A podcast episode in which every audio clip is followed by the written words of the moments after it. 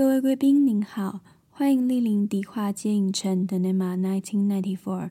提醒您，电影即将开始，请将耳机戴好，零食备好。观影过程中将提及部分剧情内容，如不能接受暴雷，可先观赏完原片后再行入场。若不慎发生暴雷事故，本影城恕不赔偿，敬请见谅。演出即将于十秒后开始，感谢您的耐心等候。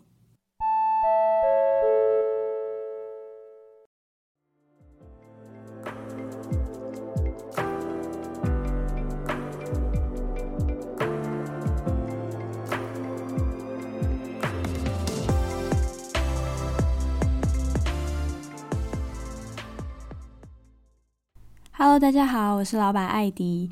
那大家都听过上一集了吗？上一集播出之后，有一些朋友来问我说：“你到底有多不想配眼镜啊？还去背那个口诀？”哎，不是，你们不知道，在我妈心中，近视加深的严重性堪比数学月考不及格。哎，我每次都是以一种从容赴死的心态去请妈妈带我去眼科复诊，所以能活到现在录 Podcast 给大家听，好不好？大家要感谢上右下左左。那继上两集比较轻松的内容呢，今天艾迪要跟大家分享一部黑色的女性复仇电影，由 Emerald Fennell 执导，小丑女 Margot Robbie 监制，Carrie Mulligan 主演的《花样女子》（Promising Young Woman）。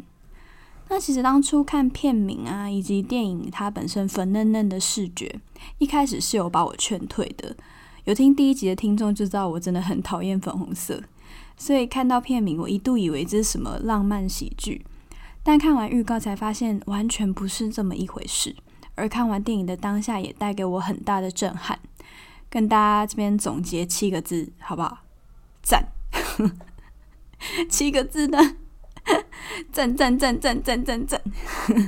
那在开始介绍正片之前呢，因为这部片只要一讲就会爆雷。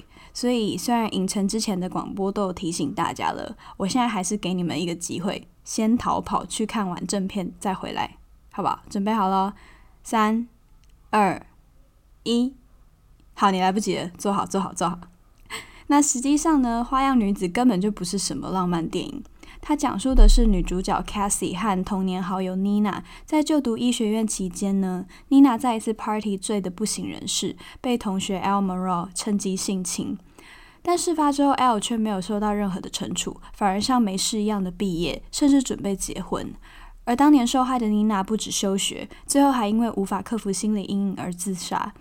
为了照顾妮娜，也跟着她一起休学的 Cassie，人生也因妮娜的逝世而从此停在了少女时代。自此，直到三十岁，她都还是打扮得跟少女一样，过着住在父母家中，并在咖啡店打工的人生。那除此之外，Cassie 每周晚上都会到酒吧假装自己喝醉，被捡尸回家，再用自己的方式去惩戒那些意图不轨的男性。除此之外，偶然听到当年那位加害妮娜的凶手 L 居然像没事一样，人生完全不受影响，甚至预备要结婚组建幸福家庭的时候，Cassie 决定组织自己的复仇计划，惩罚 L，也惩罚当年袖手旁观的每一个人。那这部电影其实改编自真实事件。二零一五年一月十八日，这天是个星期天，模仿一下 X 调查。那这起案件的主角呢是 Brock Turner，一名史丹佛大学的游泳健将。在一次派对之中，他把酒醉的 Emily Doe 拖行到路边，以手指性侵得逞，并在要进一步的时候被路人制止。犯下三起性侵重罪的他，最后却因为父亲认为他的儿子的未来不应该因为这起完全没有使用暴力的事件和仅仅二十分钟的行为就毁了他儿子的一生。那最后法官也决定采信 Turner 一家人的辩词，认为这位男孩是 promising young man 前程似锦的男孩，且认为他还有改过自新的机会，所以最终只判处他六个月的刑期，而他也只服刑一半就以表现良好为由释放出狱。那大家可能会想说，前程似锦到底是有多似锦？因为当时 Brock Turner 是有望代表美国参加奥运的游泳选手，还拿到史丹佛大学的奖学金。虽然最后因为这项判决引起各界不满，有许多人上街声讨 Turner 和这位法官，甚至包含时任美国总统拜登、希拉蕊等等的名人声援。那最后 Turner 呢是遭到学校开除，且禁止代表美国出赛奥运。而做出这项判决的法官也受到罢免的处分，但也就只有这样了。而至于这名被害人，世人只知道他叫 Emily Doe。从事发至今，他过了整整五年不见天日的生活，只因为一个前程似锦的男孩一时兴起的 guilty pleasure。那关于 Emily 的故事，我会在节目后面补充。听到这里，大家应该也听得出来，《花样女子》并不是一部简单的惊悚电影，它其实就是我们的日常。因为日常，所以恐怖。Hey Neil. Yeah. Said I need to go home.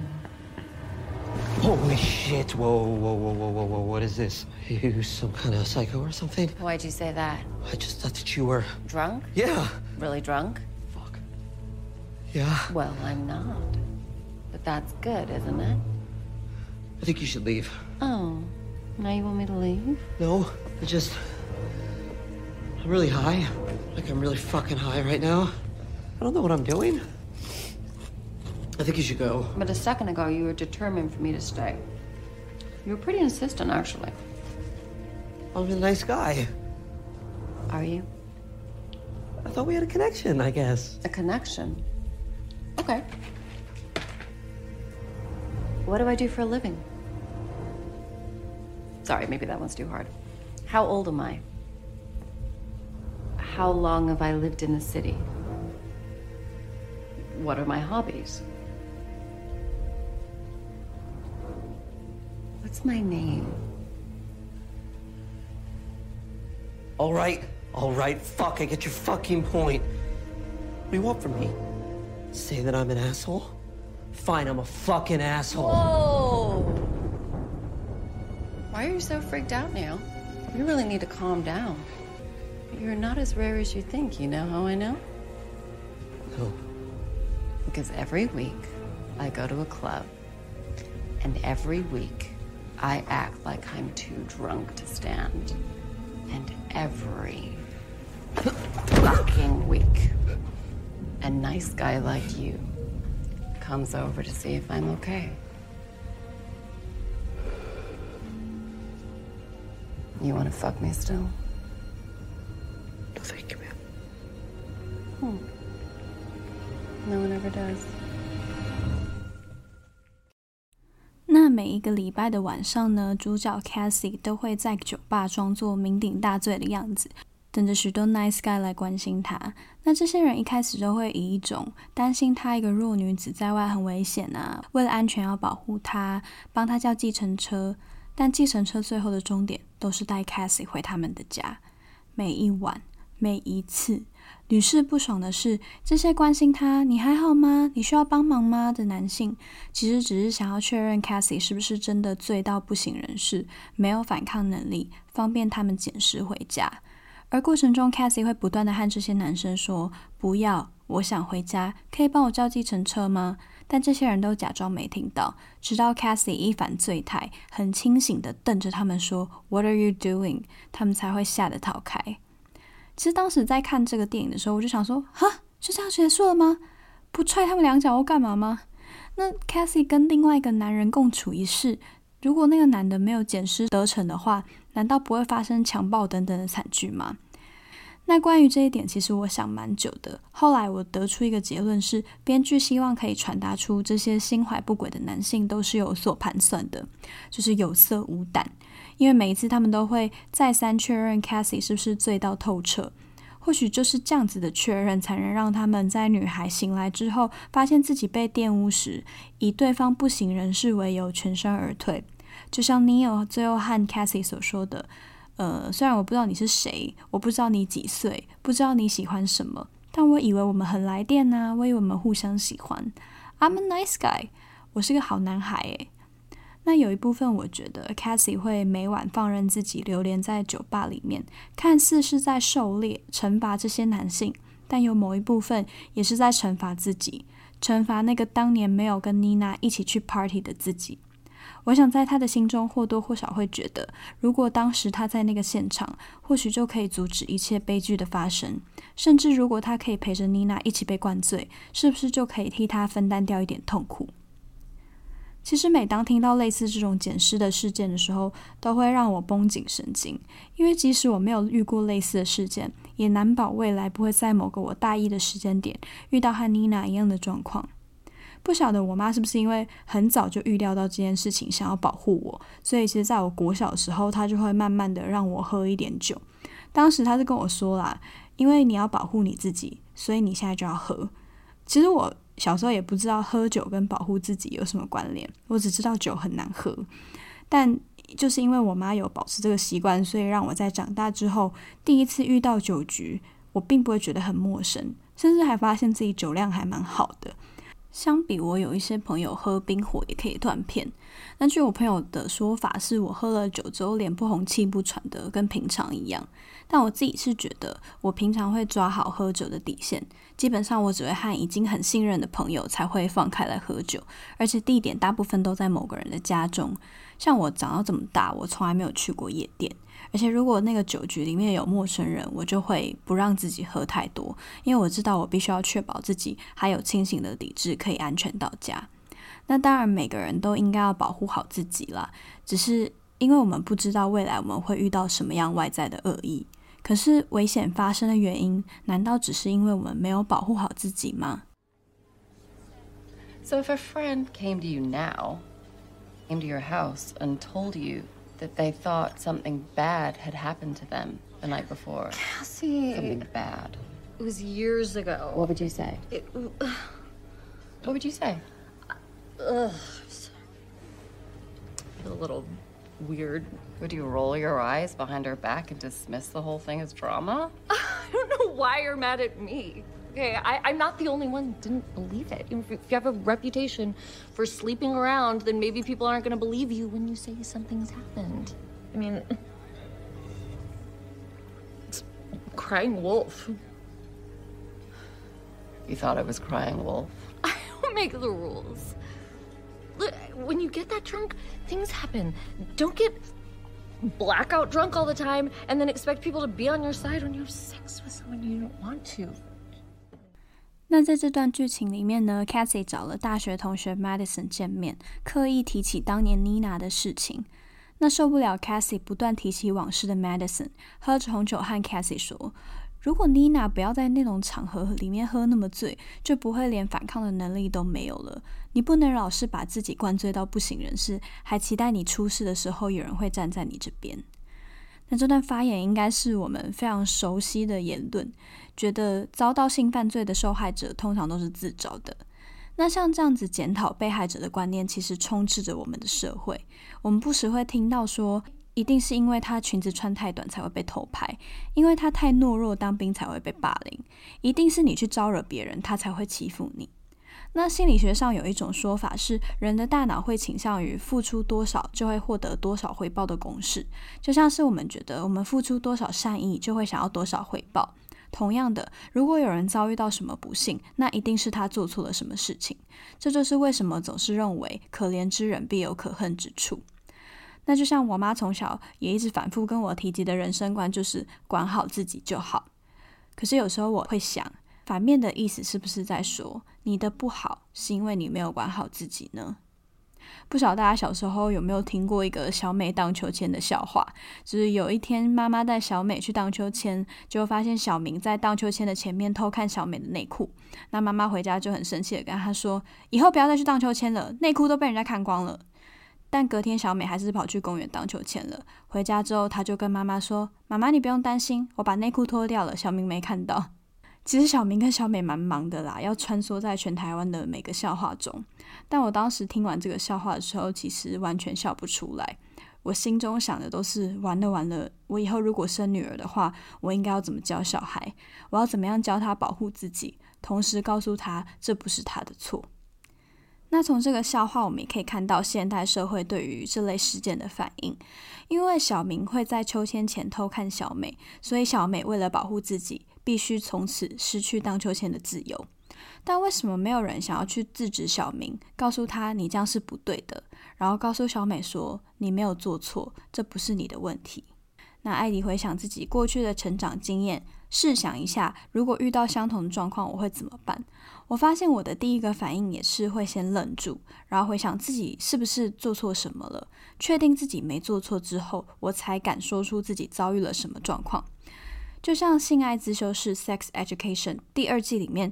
Amy 在公车上被变态打手枪射在裤子上的时候，虽然当下她也在公车上大喊说有人在骚扰她，可是整台公车的乘客都无动于衷。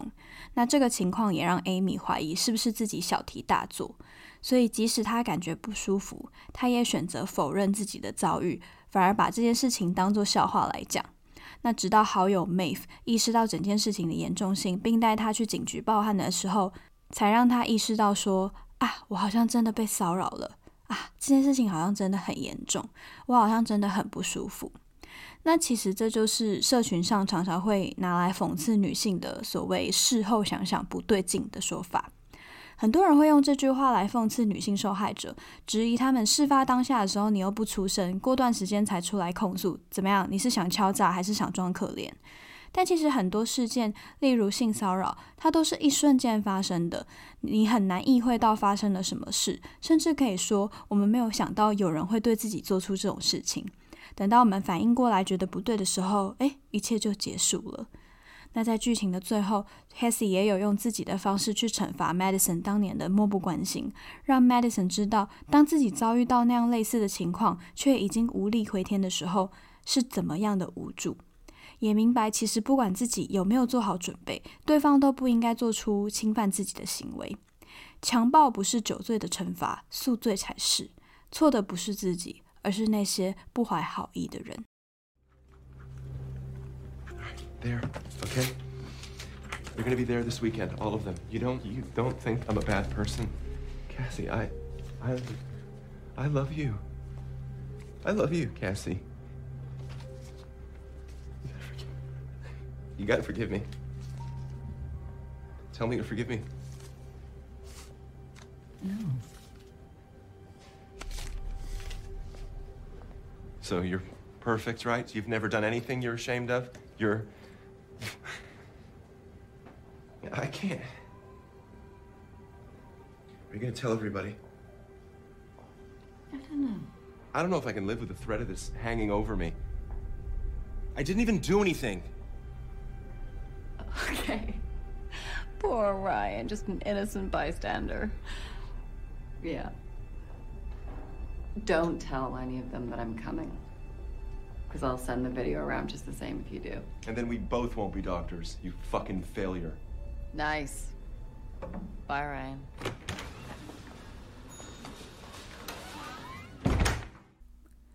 那上一段提到的那位 Madison 呢？后来他把当时 Nina 被性侵的影片转交给 Cassie，并告诉他说，其实他现在也不知道为什么当年他们可以私下疯传这样残忍的影片，甚至还觉得很好玩哦。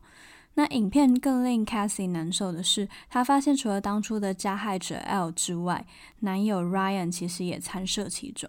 这个他好不容易决定爱上的男人，当年也在妮娜的影片中袖手旁观整场悲剧的发生，而这个事实硬生生的将 Cassie 拉回现实，也是导演在告诉观众说：别傻了，没有白马王子，没有什么被男人拯救的童话故事，你的救赎只能靠你自己。那么首先回过头来讲一下当初 Cassie 决定接受 Ryan 的过程。其实，纵观整部剧中最跳痛的，应该就是当初两个人在药局里面一边听着 Paris Hilton 的歌声，一边摇摆起舞的画面。但是他们两人终于愿意接纳彼此的感情，也是整部戏唯一一段连气氛都充满粉红泡泡的过程。看着开心的两个人，连我都一度相信这就是整部电影的快乐大结局了。但其实以整部剧的定调和整个影片的进度条，观众都应该猜到我说，嗯，对哦，代志不会像你干单呢。但在观影的过程中，你又会有一种很矛盾的感受，就是虽然理智上你会觉得说，哈，就这样吗？但情感上又会觉得说，拜托就这样吧，因为这部片让观众充满了各种压抑、不舒服的感觉。会觉得拜托就让这部片停在这里吧，让 Cassie 遇到一个理想情人，让他的生活从此有了转机，拜托救救他吧的那种感受。但导演还是非常残忍的告诉观众说，不止这样。我们总是习惯性的认为，女主角要获救的方式就是要等到下一个白马王子来拯救她。就像在受害的时候，我们被摆在被动的位置上，需要救赎的时候，也以为自己只能静静的待着。那这部电影就是要告诉我们，你的人生要怎么走，是好是坏，你只能自己决定。而导演也在访谈中提到，Ryan 的存在对 Cassie 来说其实是 a blessing and a curse，是祝福也是诅咒。而 Cassie 要面对 Ryan 的结果，会决定这部电影之后的走向到底是浪漫轻喜剧还是黑色电影。那听到刚刚的片段，大家也知道这是一部黑色的复仇电影。最后，Cassie 决定重拾他的复仇计划，带着影片来到 Ryan 办公室，逼他承认当年做过的事情之外，还要挟他说出 L 婚前单身趴的时间地点，如果不说，就要把影片公诸于世。在 Cassie 和 Ryan 对峙的过程中，Ryan 问 Cassie：“ 难道你就很完美吗？你从来都没有做过什么事情是让你后悔的吗？我当年是因为年轻不懂事，诶，我甚至坐在旁边，什么事情都没有做。”那艾迪想要问大家的是：你是不是也有过那一种觉得啊，我又没干嘛，这又不关我的事的经验呢？其实不管是 Madison，或是当年他们医学院的校长，以及 Ryan，他们都没有一个人是坏人。只是在这样子的文化背景下成长，索性反映出了这个社会面对性犯罪这件事情的态度，而这也是剧中每一个角色不断在重申的：“我已经尽力了”或是“这又不是我做的，我又没干嘛”等等的说辞。可是吊诡的就是，如果袖手旁观这个举动是没有问题的话，为什么我们会对此感到这么良心不安？如果真的没事，为什么剧中的每一个角色都没有胆量去面对当年的那件事呢？那本片还有另外一个巧思，就是导演为了强化这些角色好像很无辜的形象，剧中找的演员他们在其他的影视作品里面大多都是扮演好人，所以在一般观众的心中看到这些演员的脸，就会觉得他应该是好人，导致揭露事实的瞬间，连观众自己都很难说服自己的眼睛。那这种既定印象，大概就像是为什么八点档里面的坏人走在路上也会被打的感觉吧。抱歉，我想举反例，但我一时想不到台湾有哪些演员是常常演好人的。那与其说 Ryan 觉得自己是无辜的，不如说在那样的状况下，我们很容易趋于从众的压力，觉得好像没有人反对啊。那即使我觉得怪怪的，我也不敢大声说出来，因为谁想当那个领头羊？搞不好第一个被宰的就是出头的我们呢。那连艾迪自己都不是很敢大声指责 Ryan 的不是。因为在我过去的人生里，或许或多或少都有那个默不作声的时刻。那如果连我自己都做不到，我又何尝不是另一个 Ryan 呢？那如果我原谅了当时的自己，那对于受害的每一个他，回忆真的就能顺利翻篇了吗？当年替 L 辩护的对方律师希望 Cassie 能够原谅他，Nina 的妈妈也要 Cassie 放下，往前走。那好不容易，当 Cassie 决定要释怀的时候，又发现男友 Ryan 当年也是共犯之一。这些过去都在提醒着 Cassie，这件事情还没完。但每个人好像都选择要忘记 Nina 了，好像只有忘记 Nina 才能往前。那 L 呢？为什么没有人忘记 L？为什么他依然可以前程似锦，用成就非凡的样子活在每个人的口中呢？I'll, I'll do anything, anything. Don't cry. Really, don't fucking cry. Tell me what you did. I didn't do anything wrong, though. She dropped out. Top of her class, and she dropped out. I did too, to take care of her. The two of us gone. You graduated magna cum laude, though. Did you ever feel guilty, or did you just feel relieved that she'd gone? You know, I was affected by it too, okay? I mean, it's every guy's worst nightmare getting accused like that. Can you guess what every woman's worst nightmare is? She was just Nina. And then she wasn't. Suddenly she was something else. She was yours. It wasn't her name she heard when she was walking around. It was yours. Your name.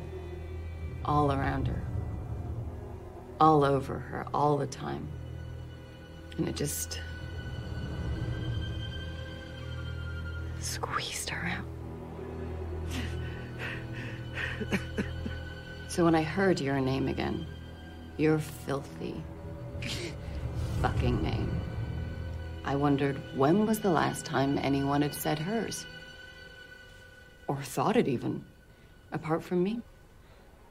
And it made me so sad because, Al, you should be the one with her name all over you. No. No. Don't worry, I've sterilized everything. I really would have been a great doctor. Insane. You know what? I honestly don't think I am.